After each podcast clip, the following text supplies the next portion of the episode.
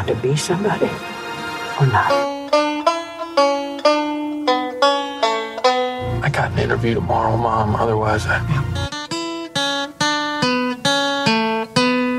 Oh, you know me. I always land on my feet. I told you that I would do better. You always say that. You're lying. I always try. Always got a reason. You're gonna have to take responsibility, or someone else is gonna have to step in. Who? Huh? Who? You? Don't make us your excuse, JD. Everyone in this world is one of three kinds good Terminator, a bad Terminator, and neutral. You're a good Terminator. Well, I wasn't always. I had to learn. You could too.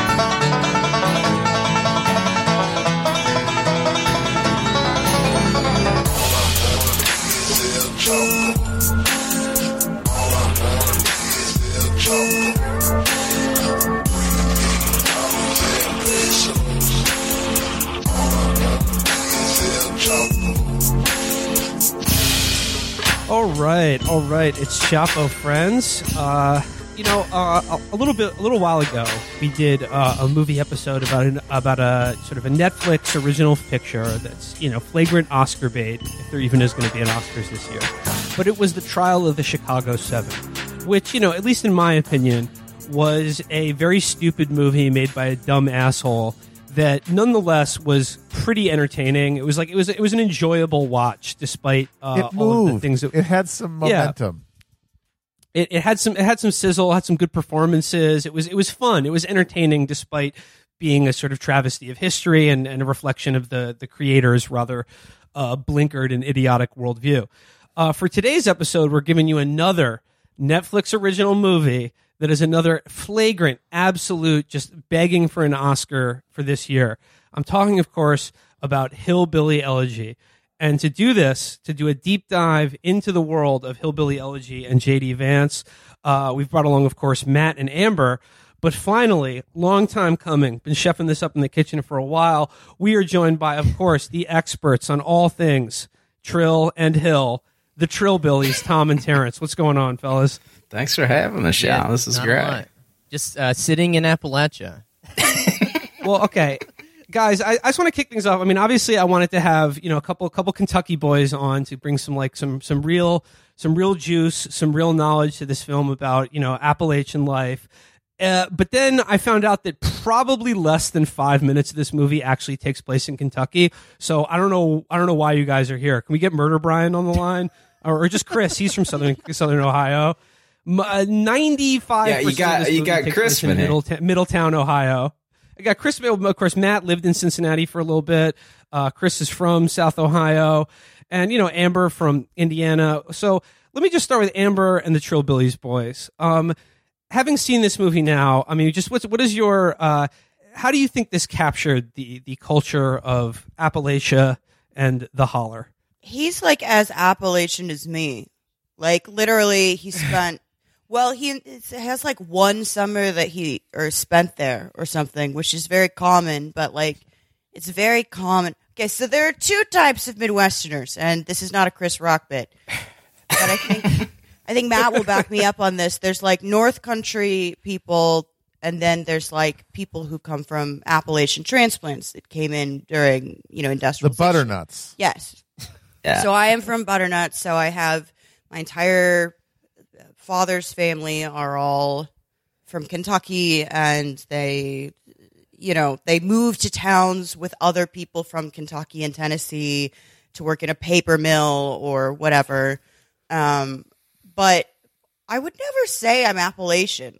Like, despite having spent like a lot of time there, I really feel like he's stealing a little bit of valor.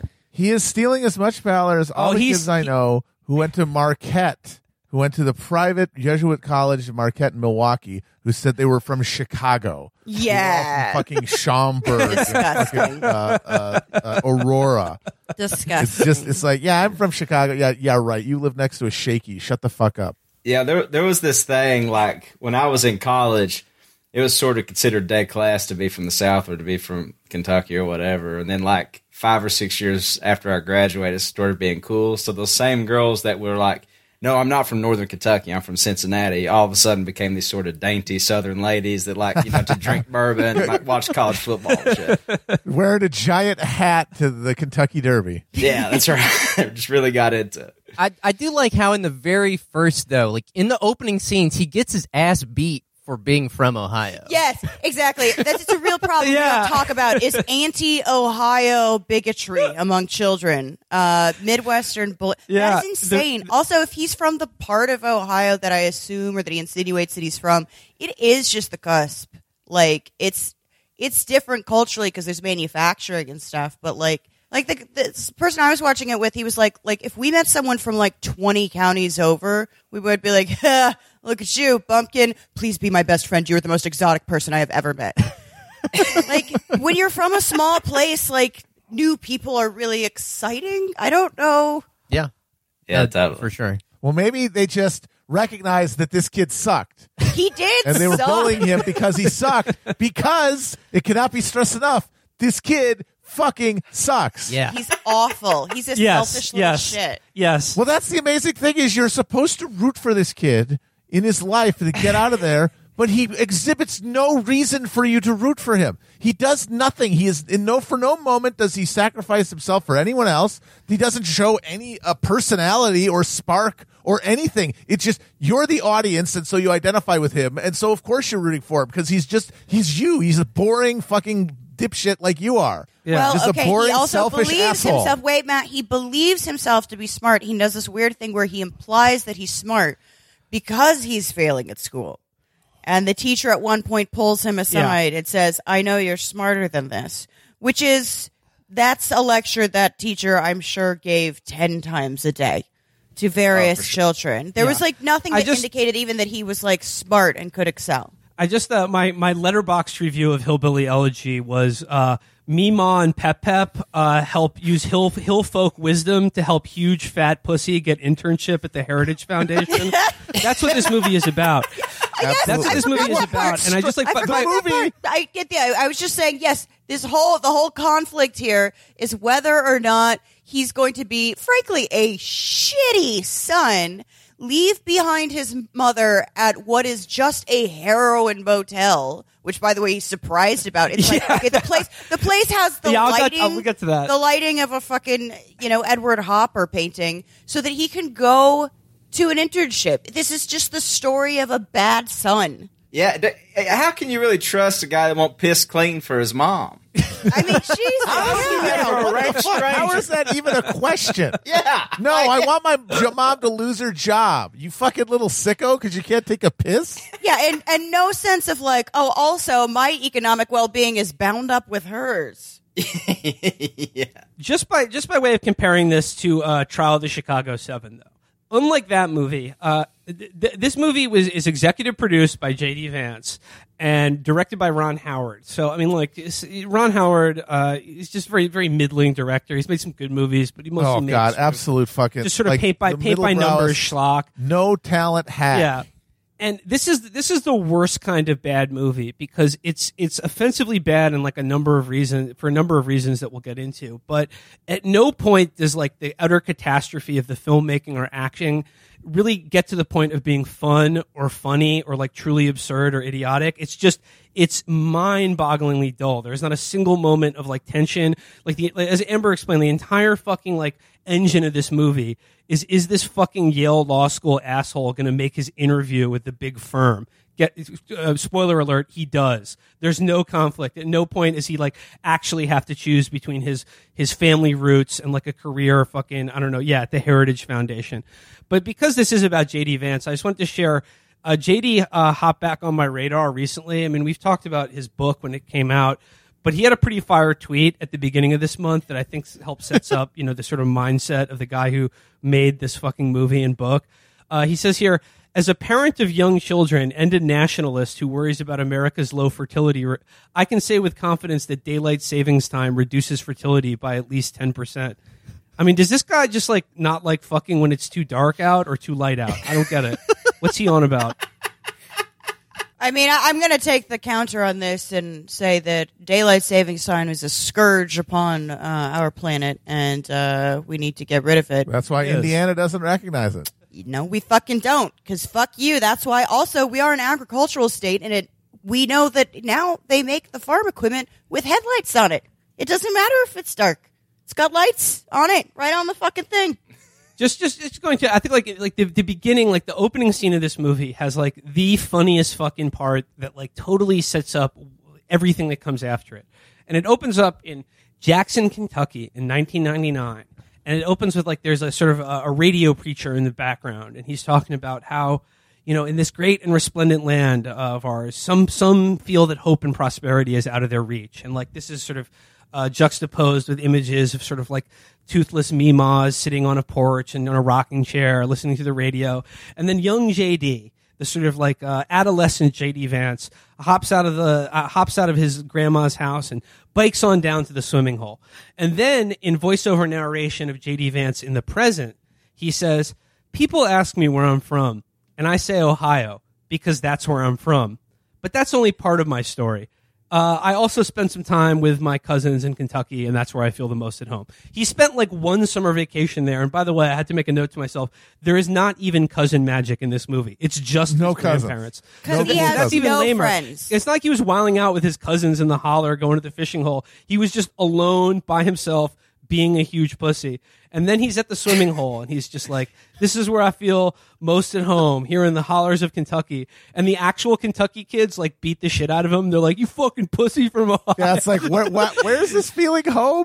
you know what? You So don't they hold actually him under- feel home at there. That's why I realized this is the movie at the at the end of the movie. It's like he's saying that because the narrative is a college admissions essay. Yes. Yeah. He's just trying to get into school. He's trying to impress the audience like they're the fucking uh they're the entrance exam board or the law school guy that he's going to the job interview for. It's like that's just part of my story. It's like, bitch, why do I care what's your fucking story? I don't know you. Yeah.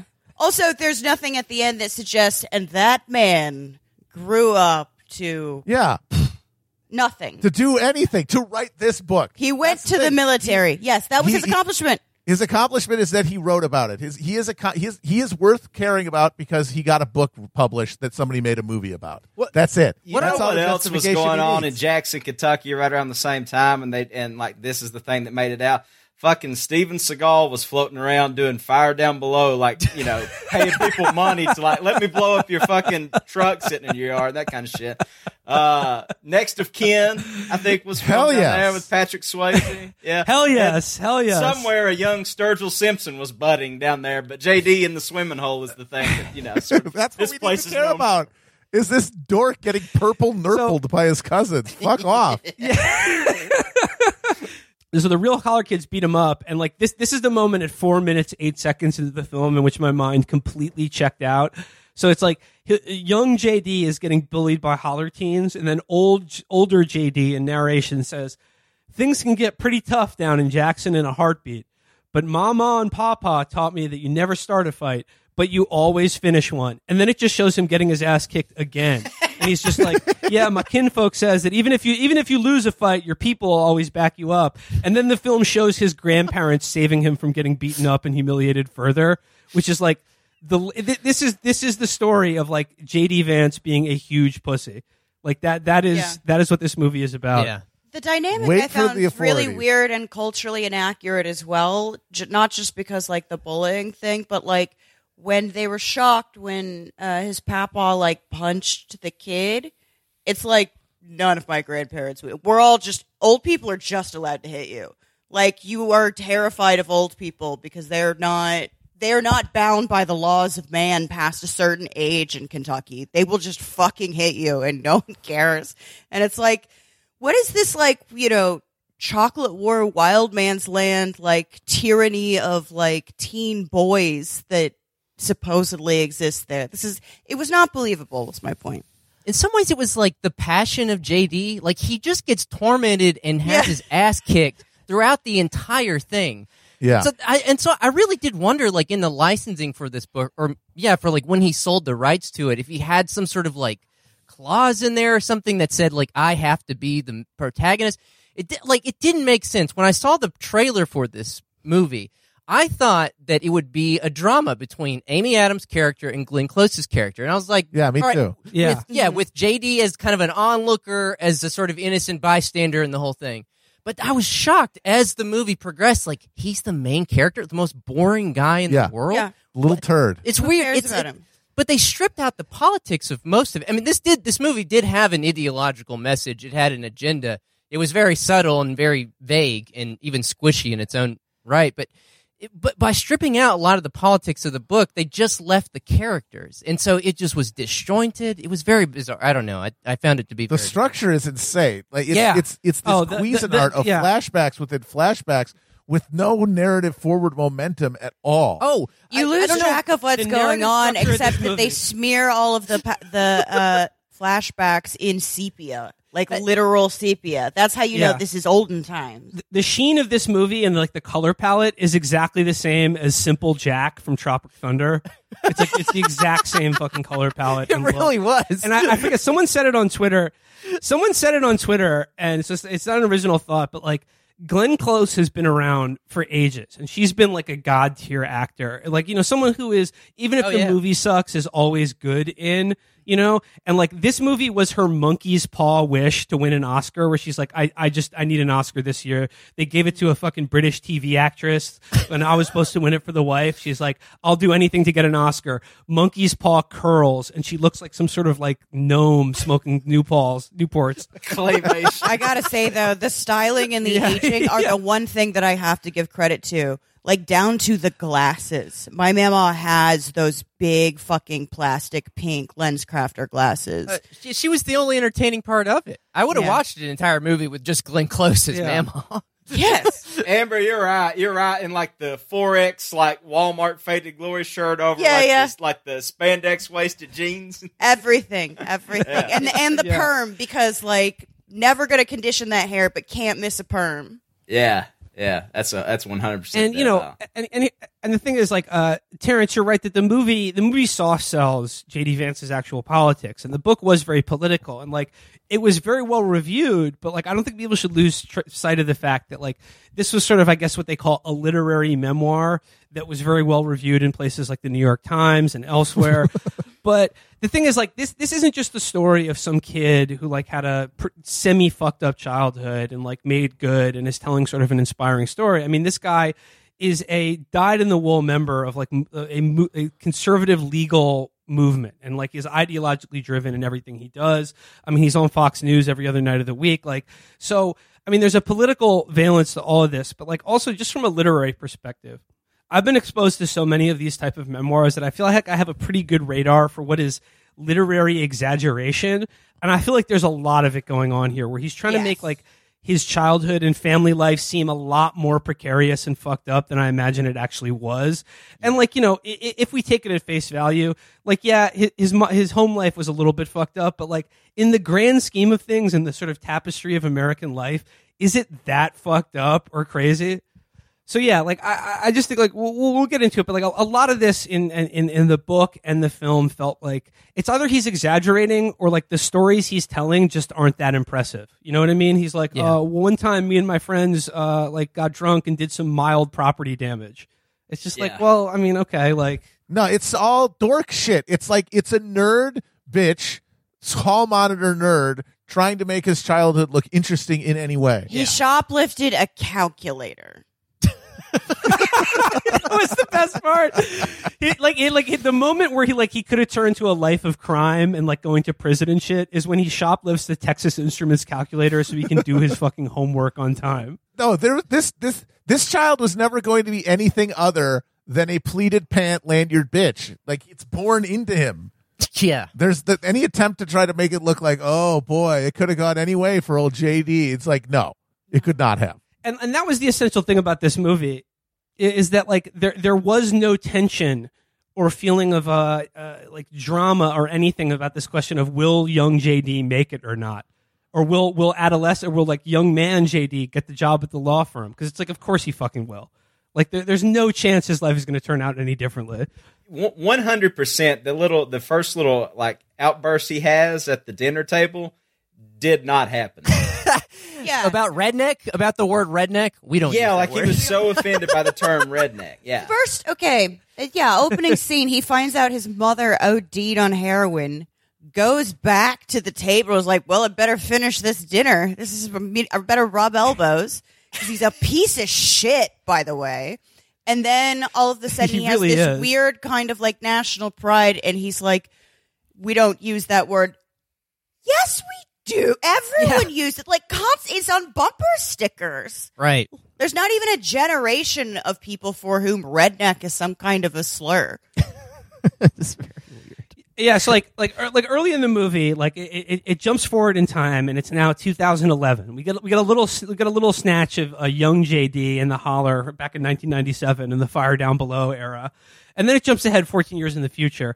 And you know, JD, he's grown up. He's a hard worker. He's a slop jockey by night at a local restaurant to pay for Yale Law School by day. And he says the road to Yale Law is rocky but there's only one way through. So like he's already this hyper ambitious guy and he's got a girlfriend and he's got like a he's on his way to a career in DC. And then so he's going to this like Yale Law School event where you're supposed to like yeah, rub elbows with all these partners at a firm to get you an internship, to get you on the way, uh, climb that ladder on the road to success. And he's just like I think he really plays up the idea that like they all there's two different kinds of white wine and he's just like y'all I don't even know about this y'all got Mountain Dew or something and he's all like freaked out cuz like he doesn't know what forks to use and I'm just saying like I don't I just I don't find it credible that he could have gotten all the way Horseshit. to He's Yale Law lying. School and Uh, been, he's and he's been lying. that fucking like perplexed by like a wine selection Why are there so many fucking forks, Usha? If he was that perplexed by that shit, he wouldn't have He's been in that lying in position. such a way that is intended to appeal to like pitying liberal audiences because he knows it's what they want to hear. It's this Just horrible like they want to hear him get offended thing. by redneck. Yeah, it's They want to hear him be like, "No, that's my lived identity. You can't say that word." Yeah, that's because everyone here. It's the same thing as I, I bring this up every time, but like the arugula thing when like Barack Obama had arugula and it was like on a in a salad or a sandwich or something, and then on Fox News, people were like. Ah, arugula. Uh, is Middle America really going to elect an arugula eater? And it's like, we know what lettuce is. We've heard of lettuce. like, it drives home at every point just how backwards he is, but it doesn't work. I don't know. It, maybe it's because of the actor they got, or because it's just false, as you said, Will. Like it's just literary embellishment. But they're just constantly driving that home, like the fork thing. You know, I mean, like it was just. um Honestly, the movie is about a guy whose disability is that his grandparents are Appalachian. That's it. Yeah. Yes. yes That's yes it. oh yes. my God, does this mean I have, I have a disability? I, can I start talking about spoons now? Yeah, you, Everybody- you, you get extra time name on your was Boots. SATs to be a fucking hillbilly. Yeah. You, nobody, you can't just be a regular white person because that means you're bad. Yeah. So in order to get audience buy-in, you have to be some subcategory Yeah. That has been oppressed, An even if ethnic you white. didn't personally suffer any of the oppression. Right. Like when he had, I Yeah. bet that he did have that meeting, and I bet he noticed the wines, and I bet he noticed the forks. And you know what he probably thought? He thought, "Wow, I bet the hillbillies I grew up with would be baffled by yes. this." Yes. Yeah. He would Absolutely. say Then he would say wrote my it mama like and he was papa baffled wouldn't by know it. how to exactly. wouldn't know what to do. But that doesn't give him like a little narrative arc, or a little emotional thing of like, and something to overcome. So he makes it like he was actually intimidated by it, and not just imagining what his relatives would have thought. Right. Right. So as, as Amber pointed out, he's he's at this he's at this posh Yale law dinner, and he gets a phone call from his sister. By the way, the sister they totally went. We want a Jennifer Lawrence type. also the sister Yeah. there's a weird I, I don't me and Tom, Tom texted me this afterwards and we were talking about this there's there's almost kind of a weird sexual thing between him and his sister at some, at several points they're looking at each other like I I mean I, I know that that oh, probably Ter- wasn't Terrence, inten- another stereotype, another stereotype. Here we go. Here we go. well, they didn't really have the uh, the the his actual love interest. It it didn't really um sparkle. She was just like this very like beautiful kind of woman who No. would uh you know answer the phone and then hold it uh like six inches from her face so that it didn't obscure her perfect bone structure or whatever. That You didn't care about his future wife at all, but you did care about the sister. No, not in the Jennifer slightest. Type. Well, his sister, the, the the girlfriend stands in for the life that he's pursuing. You know, this put together cosmopolitan lady Yeah. from outside the holler, Right. Who who who she's trying to impress and keep interested in him. And she just she represents the whole world that he's searching for. And you're supposed to think she's cool because that's what he wants. She's But once again, why should I care about this turd or be, and him being with this boring lady? Yeah. this boring uh, There- the lady from a Crate and Barrel commercial. There was that one weird scene where he's like at the barbecue or something in, in Middletown and she calls and he's like, My mom's OD'd again. And she's like, Oh, could I come like help out or something? he just gets weirdly aggressive with her. Like, Yeah. you wouldn't fucking under like just like just like preemptive. Like, you wouldn't fucking understand. Also, I feel like I mean maybe this is projecting myself, but I feel like everyone has had a family like having a family member with an addiction problem is not like a super rare thing. Right. Anywhere. Kind of anywhere, yeah. yeah. I mean, if you're rich, it's benzos, and if you're poor, it's like heroin or meth. Like, So he's at this posh Yale law dinner, and he gets a call from his sister that his mom just OD'd on heroin, and he's like, "Oh, but it's job interview week. Oh, do I have to come home?" And she's like, "Well, yeah, your your mom almost died. mom She's back on smack." So, and then he's like, "Oh God, how am I going to think about the forks now?" And then he, he goes back and sits down, and then like then you get the scene where like one of the law partners is like, "Whoa, you're from Appalachia. What's it like to go back and talk to all those rednecks?" And he's like, "Uh, we we we don't we don't use that term anymore," which was such absolute bullshit. But then it, but then it gets to, then it gets to what it was my a- one of my abs- my absolute favorite line in the movie is like he's he's sort of being pseudo interviewed at this dinner and they're like so uh, JD like tell us about yourself and he goes well you know like I'm I'm from I'm from Kentucky but actually Ohio and then he goes and then I joined the Marines and served in Iraq quote it was a great experience That's what it was. Really? Was it? It wasn't the million dead. It was a good- it was a resume building opportunity. It was a chance for personal growth for me, the fat, disgusting center of the universe. but Matt, this is why you're absolutely correct in that this whole movie or the whole book was based on a col like it's, a developed Yep. college It- admissions essay where it's like I, it was an amazing experience. I met lots of interesting people and learned a lot. That's why you should them. consider me for this internship. But Yep. another friend brought up a thing, and uh, you can tell me if you agree with this or not. But one of the ways that this doesn't actually translate is that okay, so the book was intended for a bunch of liberals that want a kind of um, you know, a, a bootstraps hillbilly archetype to say like, look, well, he did it, so the rest of Yeah. them should really get off their asses. The movie had the tone of like some of the more expensive like Christian family dramas or like a Hallmark movie. So it's for a totally different audience. So it feels really weird with that stuff jammed in there. Well- because the movie was made for someone like my mama. You're right. Yeah. It was the movie was very strange as filmmaking. It is very like it's almost like they tried to do too much. There's two films here. There's what I call the Garden State plot, where he has to go back home, and it's even a rom com kind of because there's a scene at the end With like no rom it- or com, but yes. Yeah, exactly. Exactly. There's that, and that whole that whole sequence in the movie. Fifty percent of the movie is this whole sequence. It all occurs in 24 hours. I, I mean, like I, I didn't even think about this until Yep. afterwards. But this is everything that JD does in 24 hours. Drives to Ohio, goes to visit his mom in the hospital, goes to a barbecue where he sort of has the weird sexual thing with his sister, takes his mom to rehab, which fails, takes his mom to get her shit from Ray's house, and then almost, you know, uh, Again. kicks his ass. Ray was right. ready ready to come with it. Yeah. Goes and visits his sister at Payless Shoes, takes his mom to a hotel where she tries to shoot up, and then he and then he just of fucking she lets her cold That's what turkey that withdraw. for.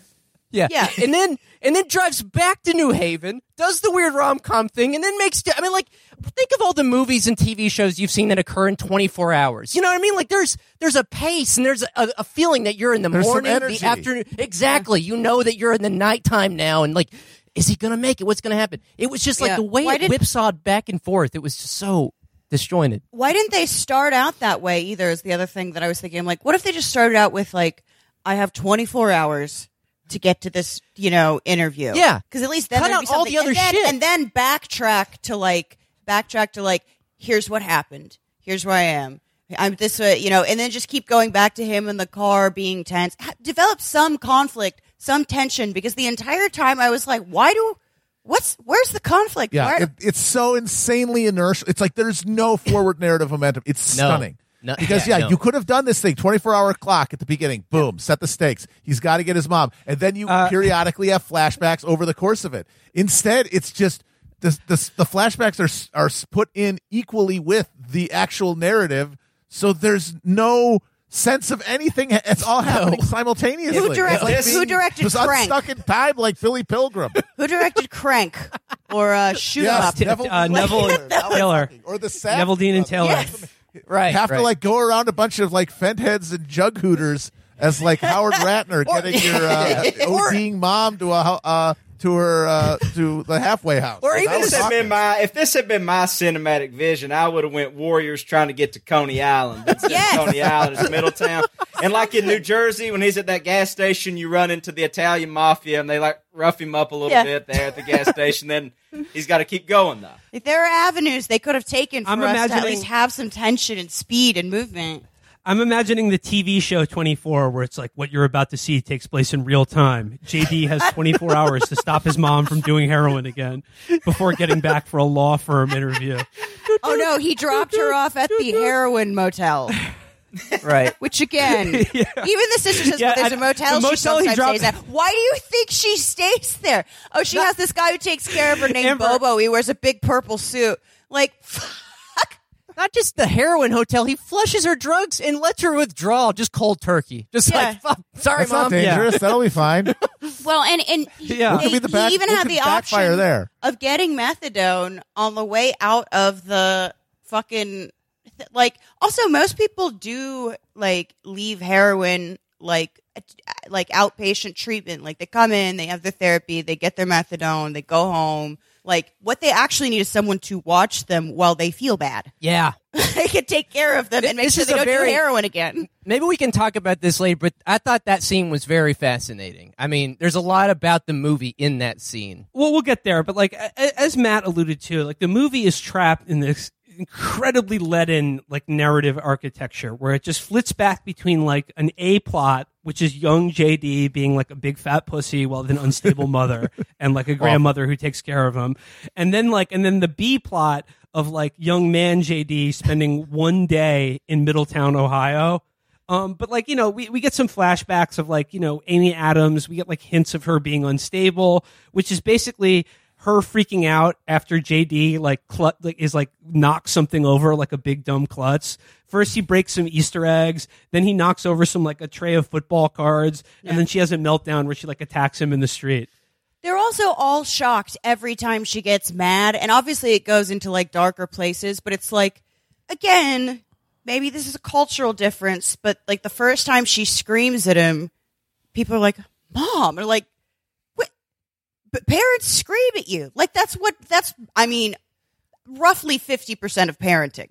Like I, it was just like this very weird thing where it's like, what culturally completely separate from my experience little microcosm did you grow up in where at least in the initial scenes the early amy adams the single mom who is under a lot of stress doesn't snap once or twice a week and fucking yell at you Yeah. and This people don't just go well she'll she'll get over it she's But this movie is made by and for people who don't do that, who have been trained not to do that, and who see that as not like part of living in a stressful life, but as some sort of eruption of instability, bad manners, and trauma. And also, more importantly, they have to play up the trauma of this to make this guy's boring ass childhood some sort of battle over adversity. Yeah. Him, his mom yelling at him has to have to Yeah. take a place of like surviving a school shooting because there's no actual drama in his boring ass Yeah. life. very little Which was a happened to straight line to heart which a straight line to Yale. He was a fucking nerd. He was a nerd. He was locked in from a from the jump, and he was gonna end up where he ended up, barring some sort of catastrophe, which he avoided. So there's nothing really dramatic or interesting about his triumph over adversity. They have to make it appear that way. They have to give people in the scene uh, uh, signaling the audience that oh, you should think this is a big deal. it's the lifetime television for women version of tree of life Yeah, exactly. Which is a movie that actually makes does scenes that really feel like childhood memories. Yeah. Yeah, which Whereas are not every necessarily scene in this just is another yeah. piece of Hallmark bullshit. Ev- every childhood scene every childhood scene is a parable i mean i, I mean Yeah. pretty much every one of them anyways ends with some sort of moral lesson whether it's because they're he's telling them to his fucking admissions ad- uh, counselor. exactly Yeah.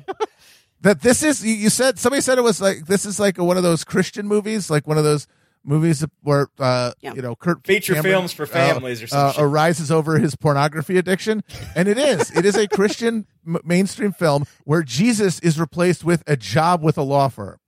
Like that's the thing that redeems you from from the horrors of your life and and, and your uh, your travails is the hope of a nice fat upper middle class or rich existence Yeah, instead of Jesus. You know what I found right. weird too, and we might be digressing too much. There's virtually no mention whatsoever of religion, right which Yeah, that's true because it's been replaced by ambition. and also yes, he converted to Catholicism for professional reasons, basically to get in with like the fucking first things crowd in the it like in his 30s or something, and it's like. You're not going to mention, like, I, I find it incredibly hard to believe that anyone with a mama and papa doesn't have some pretty formative church stories. Well, he doesn't believe in any of that. It doesn't register with him. It's not what matters. What matters is selling himself to the people on the East Coast he's trying to impress and ingratiate himself with. Yeah. So, Yeah. what does religion have to do with that? What do they care about religion? Because he knows they find it at best a charming rural eccentricity, if not like a a, a, a moral uh, uh, deformation. And for him, it means nothing because none of it abs- adhered to him. So you know, like you said, like there, there there's a scene where uh, he does car pranks with his mom, and then she like swats him. She's like, you know, shut up, you little bastard. She then calls he him jumps a little back seat fat ass, which like- is the funniest. I actually doubled over. There's Oh, when nothing she funnier. beating him up and calling she's him like, fat, you little rule. fat That's ass, the like best scene in the calling your tubby little male child a fat ass is the funniest. I mean, like uh, I, I'm not endorsing it. It's I'm just saying it was hilarious, and it was the only time during the movie I laughed. Uh, there's one other part that I yeah. laughed at that we'll talk about later. So, uh, so like, yeah, his, his mom swats him in the back seat of the car, and then he like jumps out of a moving car and like runs into the nearest house, and he's like, "My mom is trying to kill me! My mom is trying to kill me!" And then the cops show up, and they're like, "Ma'am, ma'am, step away from the large son. Step away from your round boy." and then like they put her in the squad car, and then it's just like, "Y'all are Uh, we have we have me." a uh, we have a 452 Caleb situation. Uh, bring back up four alarm Caleb situation. So you know it's like it's all like oh, will you get the internship or not and the, here's here's another thing that i don't know if you guys clocked young jd at several points in this movie really is into watching cnn and like he's like grandma the don't turn press. off the tv i want to hear al gore I'm I'm Shut up, listening to Dad. Al. I'm His- listening there- to there's a Al scene- Gore. yeah he wants to he wants to hear al gore and monica lewinsky on tv there's a scene where him and glenn close his mama they're chilling in the living room and she's watching terminator 2 judgment day and this little bitch is like can we put on meet the press and then his mama was like no i love arnold Yeah, and you know what? and then this she is, this says, is this is the and then thing. she Never put a better this- movie in your a movie. Whole, like life, exactly. Never put a better movie in a bad movie. But then, like Glenn Close explains to him that she has this whole half baked life philosophy based around Terminator Two, where she's like, uh, "You can either be a good Terminator, a bad Terminator, or a neutral Terminator." And I was like, "What? But- you need to but explain wait, that what? more. There are no But neutral also- Terminators." But also, sometimes you become a different Terminator, and you can be a different type of Terminator on a day to day basis. You can change. So this really, means they're nothing. really Grandma, actually we live in a morally nothing. gray world. So I don't know why the Terminators are really necessary for this. That's almost like, like, I'm sorry, the moral framework- sheepdog wolf uh, thing from uh, American Sniper, but instead it's like so you got your wolves and your sheepdogs and your sheep. Sometimes the sheep can turn into a wolf, and sometimes the wolves will become sheep. And the thing about the sheepdog is he's always going to be a sheepdog, but on weekends sometimes he turns into a wolf. Yeah. Okay. So by the way, I just want to say Al Gore is more of an actual redneck than JD Vance. yeah It's true. But I mean, yeah, like the, the moral universe of the Terminators are that like you can either be a good Terminator or a bad Terminator, and that's pretty much set. Once you're on that track, there's no variation there. It's not like Papa was sometimes he was a bad Terminator, but then sometimes he helped John Connor. It's like no, you're either you're either good or a bad. You're operating Terminator. from your programming, no matter what. Yeah. You're being you're being you're programmed. That's the whole thing about Terminators. They Yeah. don't get to choose. Yeah, there's some confusing Calvinist mix-ups here about like you're set in stone, but also there's bootstraps, but also the, it's just a Oh, it's it's completely incoherent in that regard. There's several different like one of the, you know, vignettes, the parable of the end, the mamaw looks at JD and says, um, family's the only thing worth the goddamn. But then like, you know, again, I'm jumping ahead, but like towards the end, he basically tells his family to fuck off. I don't, I don't know. It just it, it never can land on well, it really- family matters to the extent that you can use it to get into Yale and to get Yes. the internship. Yes. That's what fam- Right. that's why family matters because it's grist for the mill of your personal fucking ambition. yeah, and to right. start and to start a new one with a woman who uh, you can be ashamed of your old one with. Yes. Yeah, uh, you can improve on. Hey, look, I, I me and my cheekbone wife and our, our little well-behaved, uh, non-fat children uh, have No, I've seen- solved the f- the family problem. I've seen his kids; they they take after JD. she is really beautiful. Like both the actress and the, the the wife are actually like really beautiful, and there's sort of a like, how'd you manage that? I mean, whatever. I guess people just sort of like pair off in Yale or whatever. But yeah. Uh, here's the thing that occurred to me, like i i during the flashbacks, it's like uh, so uh, the the grandfather dies, and then they go to the funeral, and you see Amy Adams like pop a pill in in the car on the way to uh, the funeral. And then, like the next scene, she's like stealing pills from her job as a nurse, and then putting on roller skates and just like careening through a burn unit, like high as shit. I assume And I was just- I was just too, thinking the that movie, she's like, on opioids. there's no real- That's not how opioids work. You want to take a nap. You're not. I've never been roller skating Yeah. opioids. Fucked up. She so she gets fucked up on pills like really quickly and it just occurred to me that like you don't really see any like progression of her falling apart it's just you see her pop a pill once then it's just like oops i got fired from my job at the hospital for fucking uh doing doing a doing a grind on like a fucking er bed when laughing my ass off Oh, he he assassinates her character. And then in the present day, like a big part of the plot is like his mom not having insurance or being able to like get a bed in rehab or like seek drug treatment. And I just got to say, I'm really glad those experiences informed his later career working for the Heritage Foundation or whatever he did in DC. Yeah. And you know what? Like, it, it strikes me that a lot of the flashbacks, like, like Amber, you're right. It really does assassinate the character of his mother because, like, a lot of the plot is about how like she keeps flitting about from like boyfriend to boyfriend.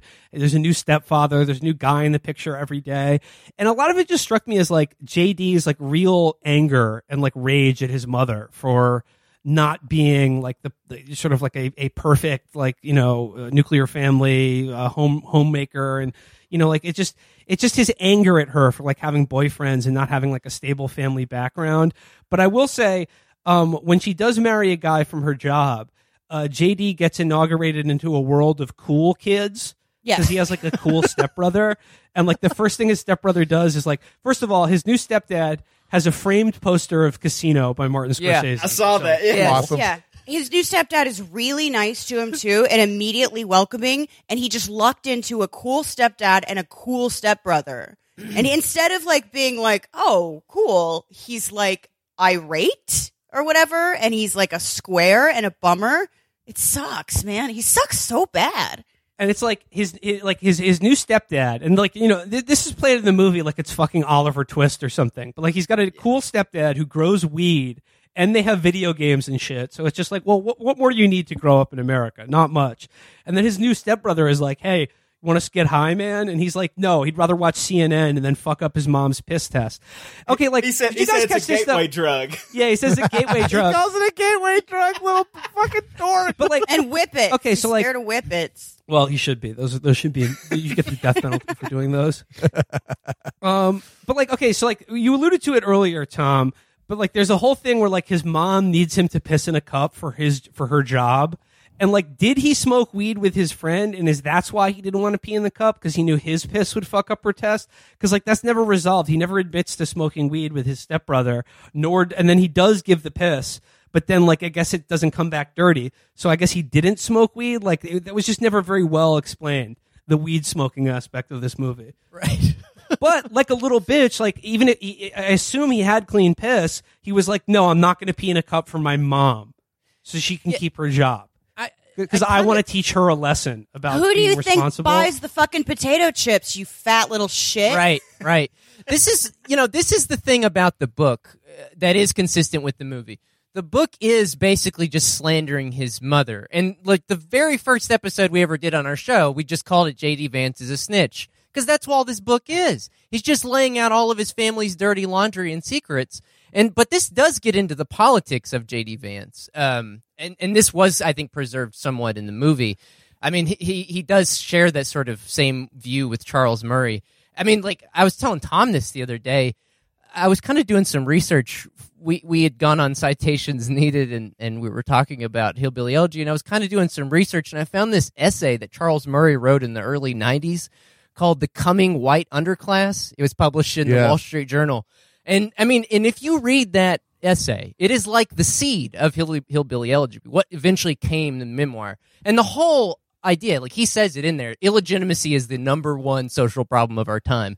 You know single white mothers basically and and he basically says Yeah. that if you if you want to be a single white mother if you want to raise a child on your own you should be shunned from society and literally have your child he proposed cutting welfare to fund orphanages for the children of single mothers i mean like so this i think this gets into the and Clinton kind of fell in line with that. yeah, no, and I think this is kind of the uh, under. I think this is kind of the sort of subversive mess. uh, You know, like the kind of message at the root of both the book and and maybe it's a little more subtle in the film. But basically, yeah, like single white mothers are the you know the epitome of just you know, social evil.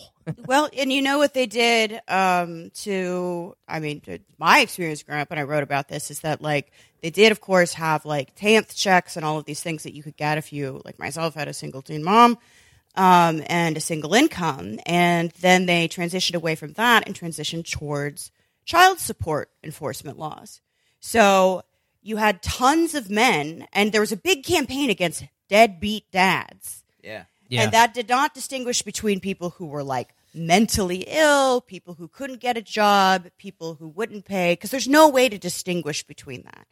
Because it's just, it's so much easier to be like, oh, you have to be a nuclear family and you have to be tied to this other person, no matter what their problems are forever, rather than just fund children's welfare broadly, universally. Every kid gets these resources and, and these checks and everything. Yeah. And like it it was it really spiked the prison population. I mean, my dad was in and out of jail all the time, like for shit like that. And it's like the only thing that it ended up doing was giving my mom another job, which was tracking down my dad to ask for money he may or may not have had at the Right. moment. It didn't it doesn't work. Like Yeah, but it's cheaper. Have you considered that? Because you try, you get the money out of the dads instead of out of the the uh, The the, budget. taxpayers, So you save you save an item, a line item there. So Yeah. it's just smart. It's just smart, uh, smart policy making. So as things move along in a a, a rather uh, it's both a rapid clip, but what feels like it takes forever in the present day plot line, we get another flashback, and like this is where it gets really embarrassing because it's like trying to show how, as we said earlier, JD's life could have taken another path. You know, he falls into with the bad crowd, and by the bad crowd, it's just like a couple teenage kids who like drink a beer, and then they're like, "Hey, let's let's go do some." Let, let's go break into where I work and fuck up some shit. And he's like, okay, we can take my grandma's car. And like that, like that is the height of his like teenage misdeeds. Is like he like he fucks up his grandma's car doing some hijinks with his friends, and that's when Glenn Close, Mama Glenn Close, is like, I'm taking you away from your mom. You know, you need a you need a uh, like a, a strong hand to guide your young male life. So I'm gonna you, you stop hanging out with those loser friends and start applying yourself.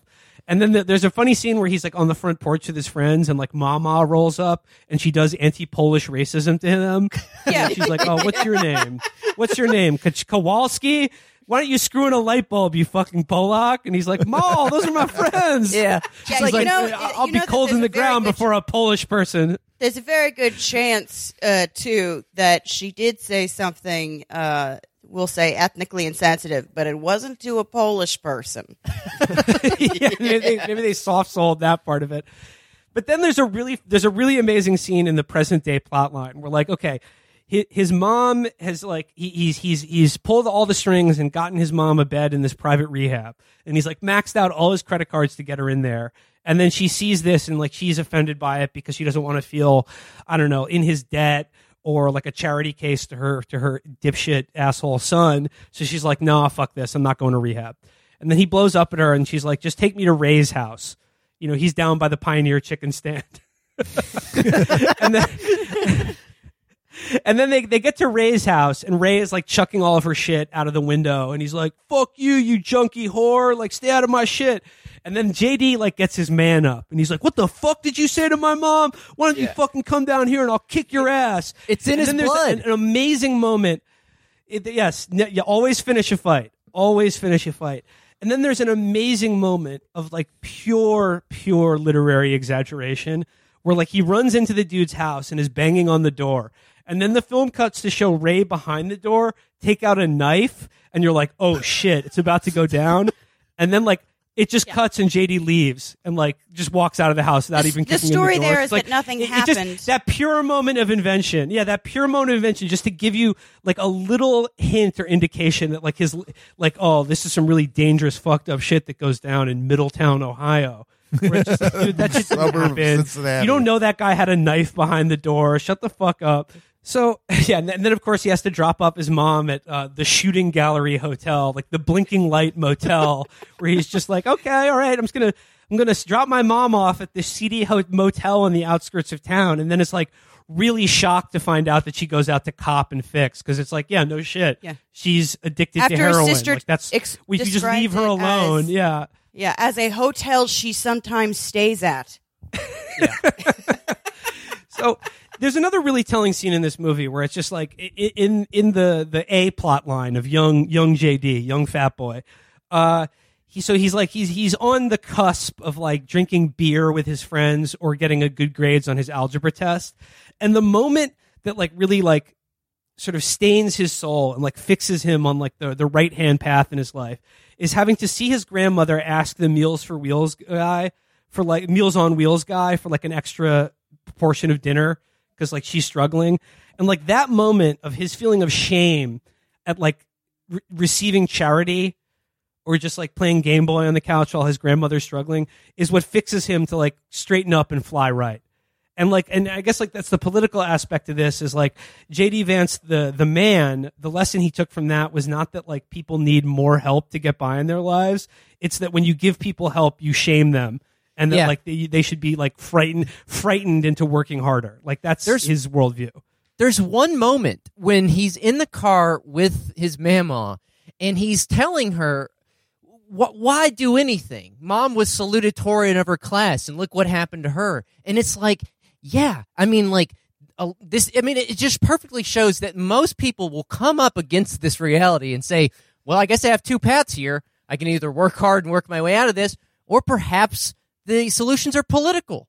Perhaps I can join up with other people and we can challenge our circumstances. But this movie is not at all, you know, pushing that agenda. The No, agenda Yeah. is very it much is what it is. And Yeah, what exactly. happened maybe between being salutatorian in high school and you sitting on the couch playing Game Boy?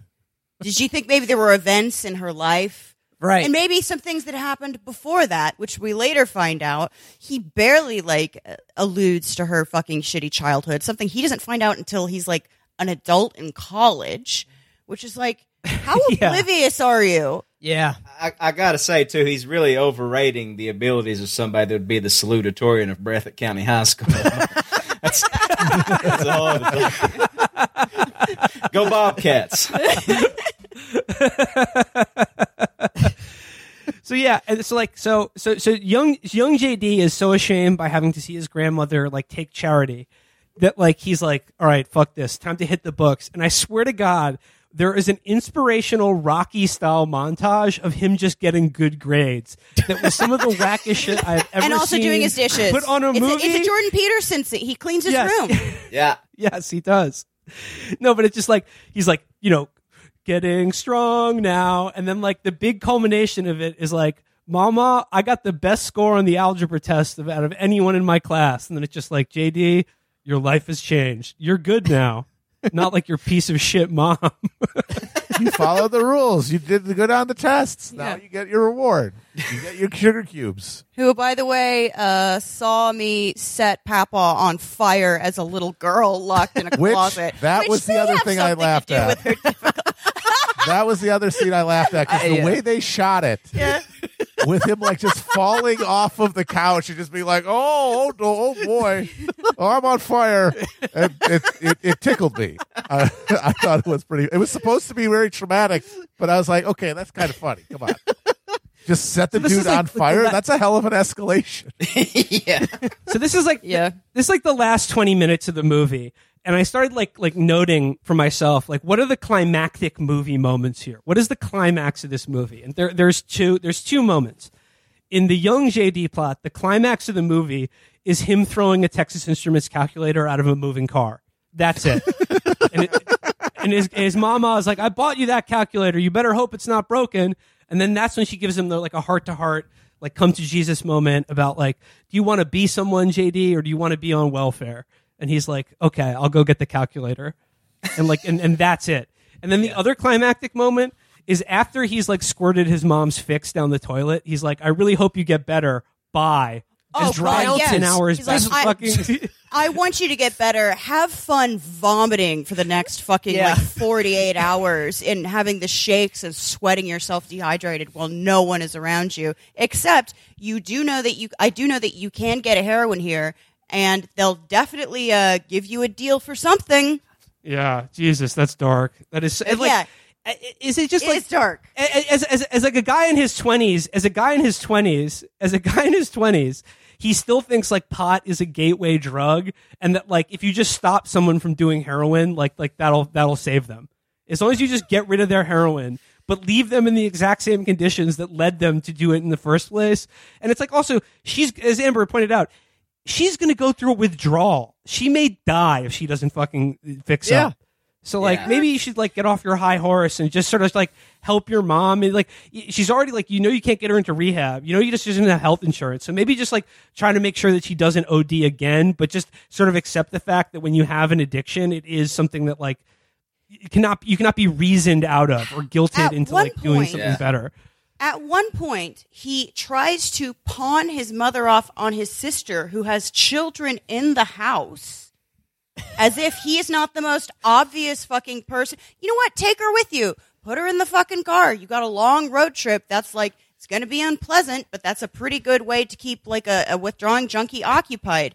And then you do your fucking interview, just put up a little sign, be like, my mom's okay. Uh, the air conditioning's on. I cracked the window. Her She's listening favorite to her music favorite is music. on. yeah. And then just come back out. You know she probably can't like take care of your mother. You Amber. this is a story And about hold on a with minute. Terrible You say this, but if he misses that interview for that internship, he'll have to wait two weeks to have another interview for a different internship.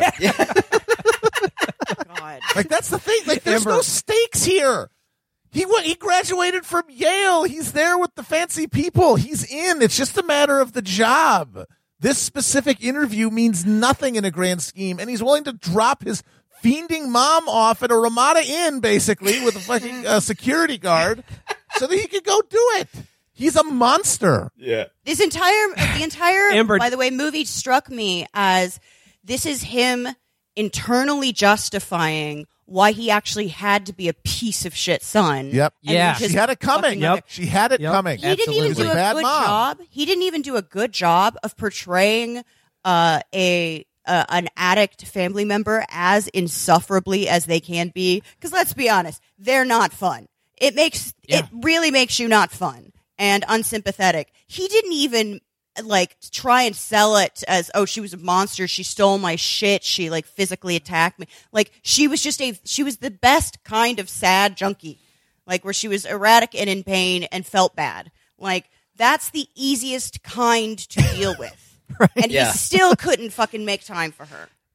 uh, Amber during that scene where like uh, he's like he's trying to pawn his his withdrawal mother off on her, her his sister who has a family. I just had a note when I was watching it. I was like, take her to the law interview, drive her back to Connecticut. F- humorous hijinks will ensue. It'll be like a sitcom. You know, it's just like JD has a fancy law internship, but also a mom addicted to heroin. Wah wah. What, what, what, Hey, what there's was the- drama what, what sticks in forks will she use? momentum. That's a good idea. Would have made an amazing movie. A kind of Yeah. you know mother but he would have to mother-son care about someone else Yes. for that to happen, Right. and Yes. that can't happen. Well, Yes. this once again, it just why would you make a movie multiple times during this? I wish I could have like washed my brain of any knowledge of J.D. Vance and Hillbilly Elegy before I watched this because I would love to know what just a normal person with who has no pre knowledge of prior knowledge of any of this, just watching this movie, they would have no idea what it's about. You have to know so much going Yeah. into it. You know, it's like, what is the Yeah. story here? I, I don't Yeah. even understand. I mean, at the end, there's a montage of all of the par, you know, all of the main points. It's like if you're at that point in a film, if you're on the editing floor and someone's telling you like, "Ah, I mean, the only way for us to really end this is like you're gonna have to do a montage of all the, you know, Yeah. pivotal moments. You know, you can just see Ron Howard just being like, "Fuck, all right, I'll do it." like it's just like if you have to do that, it's just. Uh, Do you, does, did anyone see the the Alexander Payne movie Nebraska? Oh yeah. Oh yeah. So Oh, great yeah, film. be- beautiful movie, and um, also I, I like made my mom watch it because it's a great family comedy um, that is also very dark. And you start out with these just uh, uh, abhorrent people and and his parents, and he's trying to sort of figure them out, and then slowly you figure out why they are that way. And it's not a it's not a excuse. It's just an explanation. It's like you can't moralize that kind of like trauma. You just have to fucking grow up and know that you know they're for the grace of God. This is someone who both like doesn't believe that there are reasons that someone is might be have problems or be like someone, and two is completely disinterested in the reasons or that person's past or anything whatsoever. Like someone with no curiosity about his own mother, or he throws in at the end that this one incident that she saw that he only knows about as an adult, where her dad set or her mom set her dad on fire. Yeah. There's no environment in this film. None. There I mean like No there- context. the only time they really interface with any world outside of theirs. I mean there's that scene on the porch where he's trying where his mom's trying to apologize and the neighbors are fighting next door and she's like, "Oh, Yeah. they're at it again." It's just like yeah, that's people one are of the set only pieces. Yeah, that's one of the only times you even get any kind of environment like So, uh, like I said, like I was, I was trying to clock what are the climactic moments of this movie, and I already mentioned the scene where he throws a calculator out of the window. But the real climax of the movie is in the B plot, where where young man JD, after leaving his mother to withdraw in a seedy motel, makes the ten hour drive back to Connecticut to like get get to his law firm interview on time. And in the car ride back to Connecticut, he has like a, a like he, he has a cell phone call with his girlfriend who we only we only really see her in phone calls. And on the phone call as he's driving is the moment where he realizes like he's like i just wish there was some way that people could know how much Mamaw meant to me. And that's like ding! The climax of the movie is him getting the idea to write the book hillbilly elegy that would one day be lauded by thinkers august thinkers such as rod dreher and david brooks Right, right, right, right. Who attended his uh, his baptism, by the way, when he converted to Catholicism? Okay, Amber. Really though, how how much of a real hillbilly can you be if you can stomach converting to vile Roman papacy? whore, whore of Babylon. Never, never. I remember when I first moved to New York and I had a boyfriend. ask me, He's like, "What? What would your evangelical grandparents think about you dating a Jew?" And I'm like, "Oh, they'd be fine with it. You're not Catholic." That's right. This car drive contains one of the few overtly political moments in the film.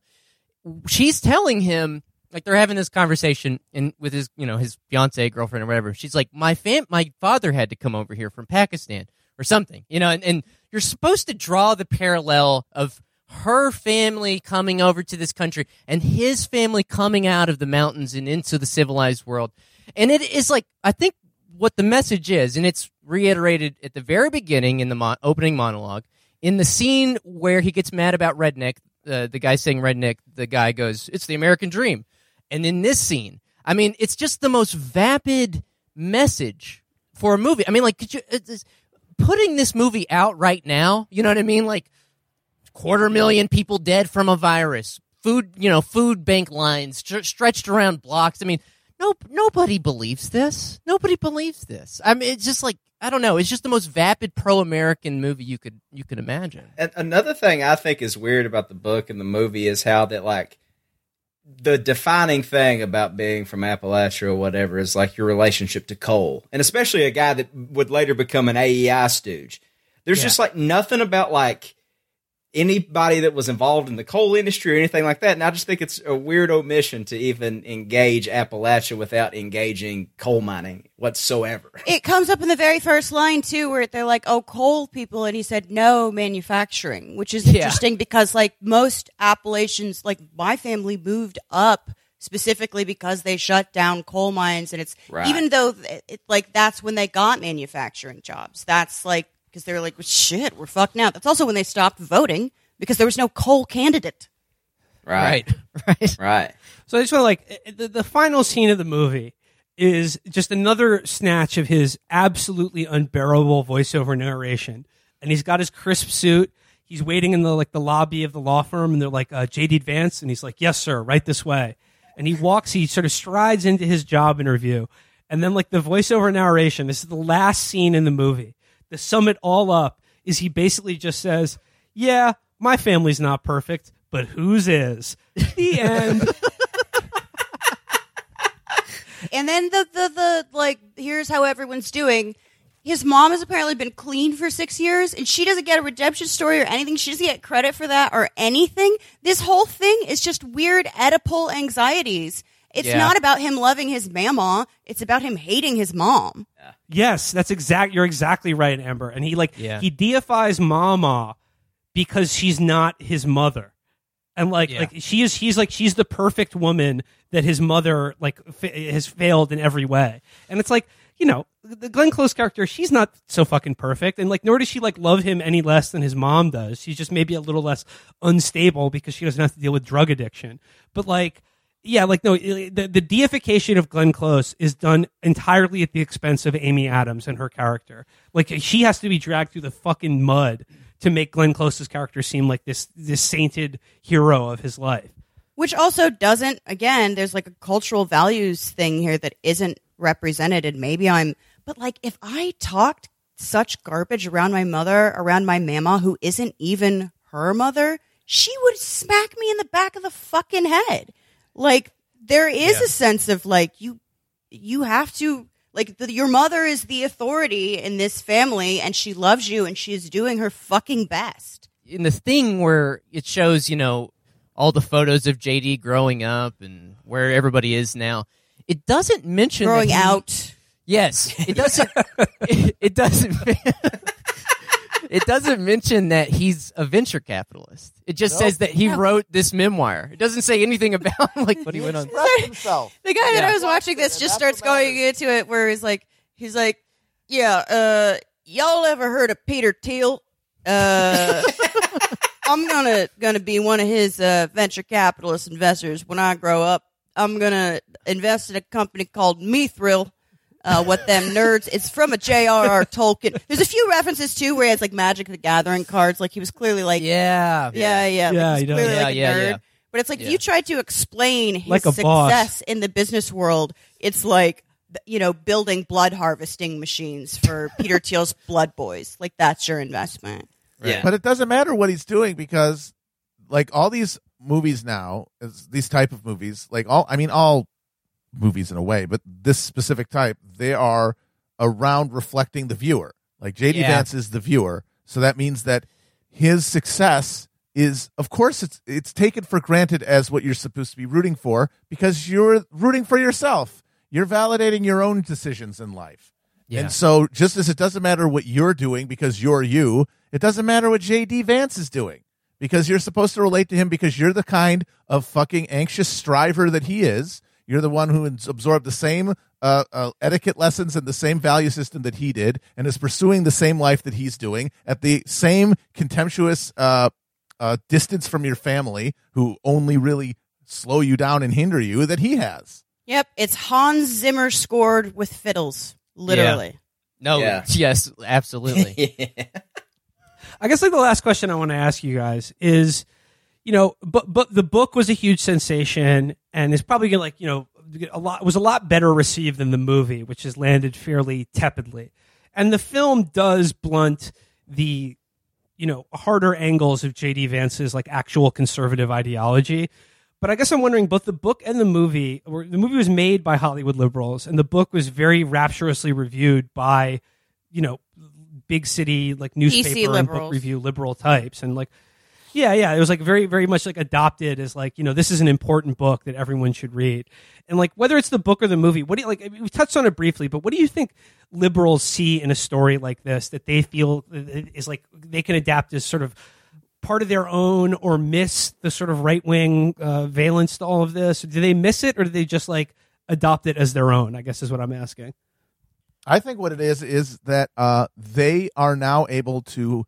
Their discomfort with poor white people is that they don't have an oppression narrative that can contextualize their bad behavior that they are uh, uh, repelled by, but but that they can't condemn, or at least they, they don't think they, they scold themselves for condemning because well you know they don't know no better. But there's no narrative like they're white people like them. Other minor other people their their oppression narrative exists. Their like lived experience narratives are out there that they could watch like and, and experience vicariously now they have a white version of that. Now they have like a white identity politics story of oppression to sort of contextualize the the regrettable behavior of of the underclass of the white persuasion. Well, it allows them to be um, the good white people and to think of themselves as the good, sophisticated, liberal white people and, completely remove class from uh, the discussion because they're like, look, I like this one. He's one of the good ones. He, right he exactly did it right. which is the way that they treat all sub- so, uh, all oppressed groups all like all all underclasses Uh, that that they they tokenize them uh, and the, by by absorbing these sort of narratives of success and striving like uh yes things are unfair but what really matters is you you applying yourself and if you apply yourself you can succeed and the ones who don't it's too bad and you can talk about the things that make it harder for them to do it and that gives you a sense of sort of condescending uh, understanding of them but at the end of the day they uh, they can't be anything other than what they are and their their their failure to thrive is just the regrettable byproduct of their inability to rise to the moment the way that uh, uh, apple cheek go-getter like jd vance does yeah, they can. You too could succeed if you could just be a responsible adult and throw away your mother. yeah I think that's correct. Uh, I think that me and Tom, we've talked a lot a bit about this on the show over the years, um, but there has been a concerted effort in the last 15, I'd say 10, 15, 20 years or so to carve out this very specific, like, white ethnic identity of hillbilly. I mean, we all know that, like, obviously, like, travel writers in the 19th century were, uh, you know, calling people that lived in the mountains hillbillies for their own specific class agendas and everything. But it seems to me now that they're they're doing this precisely because they can elide the class uh, structure of these places. So if you can just lump everybody into a hillbilly category, you can have rich, you can have poor hillbillies, but you can also have rich ones, and you can give Duck the rich ones Dynasty, yeah, the Yeah, yeah. Bundys, yeah. or, I mean, Yeah. like you see this a lot. I, you know, Tom and I have worked in the sort of NGO world for a while, the nonprofit world. You see people saying stuff like, "Don't define Appalachia by its poverty." Well, if you take that to its logical conclusion, then you're just going to start, you know, per- be like, "Oh, there's rich people here too." I mean, well, what do the rich people benefit from, and what are they, you know, what is their role in community? I don't know. It's just, it's a very yeah, concerning it's thing. it's a bit also like when the libs got mad at Trump for saying like Haiti is a shithole country, and they're like Haiti is beautiful and, blah, and it's like yeah, Appalachia is beautiful, like especially the parts that haven't been like turned to Mordor by mountaintop removal, but like like you know se- the problem isn't that it's not celebrated enough for its beauty and culture and and people. The problem is that it is a shithole for a number of fucking terrible economic uh, reasons that have existed since like not just the closing of the mines but like i don't know the fucking tennessee valley authority which god knows they needed it but like it's like people getting mad because someone said something rude but not getting mad because a place has been like systematically exploited and treated as a third world within the first world for a very long time. And it's like, no, like the misery is the thing that jumps out at people. And like, that's not unreasonable. I think it's a function of the Democrats just completely abandoning a lot of these places. Like we had Mike Davis on the show this past week, and he was talking Oh, about nice. like, you know, you you you when's the last time you heard a Democrat talking about poverty or even Appalachia in general? I mean, just like they've completely abandoned these places. They've It's such a weird thing for the Democrats to pun on because Appalachia, I mean, it's something we talk about a lot. Appalachia was probably, arguably, the most reliable blue wall in the country until like Bush's second election. You know what I mean? Yeah.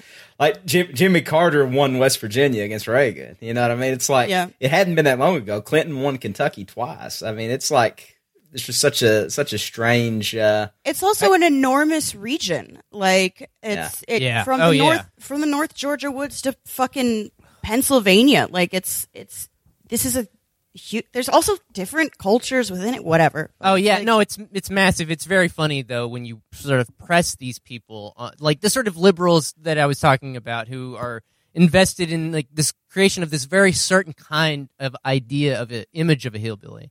It's like if you were to actually press them on, are you talking about people in upstate New York? Because that's Appalachia too. I mean, they would absolutely say no. It's Yeah, like- yeah. It's very weird. They mean Kentucky, which is also why he used Kentucky and didn't just say I'm from the Appalachian part of Ohio, which is I mean, Yeah. like you go there, it's like, yeah, this is just everything from the accents to the way they, this, the houses that get built and everything. But they, he needed the thing that pinged, so he had to talk about his about my mom and papa. Well, you know, back to the taking it back to the film. Weirdly enough, I was, you know, like most people, was preparing to watch this and to sort of be bemused or whatever by the sort of stereotypes and representations. All that. This act, the movie actually kind of passed on that. It didn't like. I think you said this at the beginning. Will it spent like Yeah, maybe really did. five minutes? Yeah, it spent like five minutes maybe on Appalachia, and then the, like it just kind of moved on. here's some ignorant coal smudge reprobates, but now back to our regular scheduled program. Yeah, yeah. It's almost like they were too lazy to uh, put in the texture of offensive stereotypes. right, right, right. There was, I mean, once again, I, I find I kind of feel like there's just too much to even cover in this. I mean, once again, I wonder, like, why keep the character of JD Vance? He's so unlikable. Did nobody tell him? Sucks. He's awful.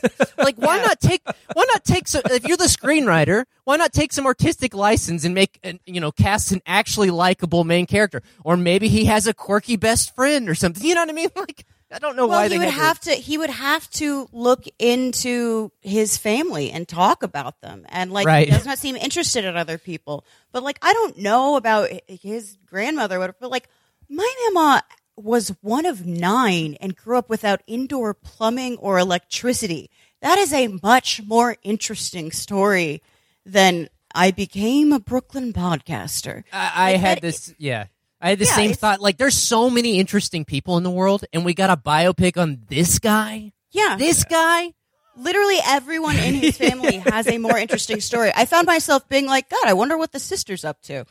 Yeah. Yeah. I wanted to know more about Ray.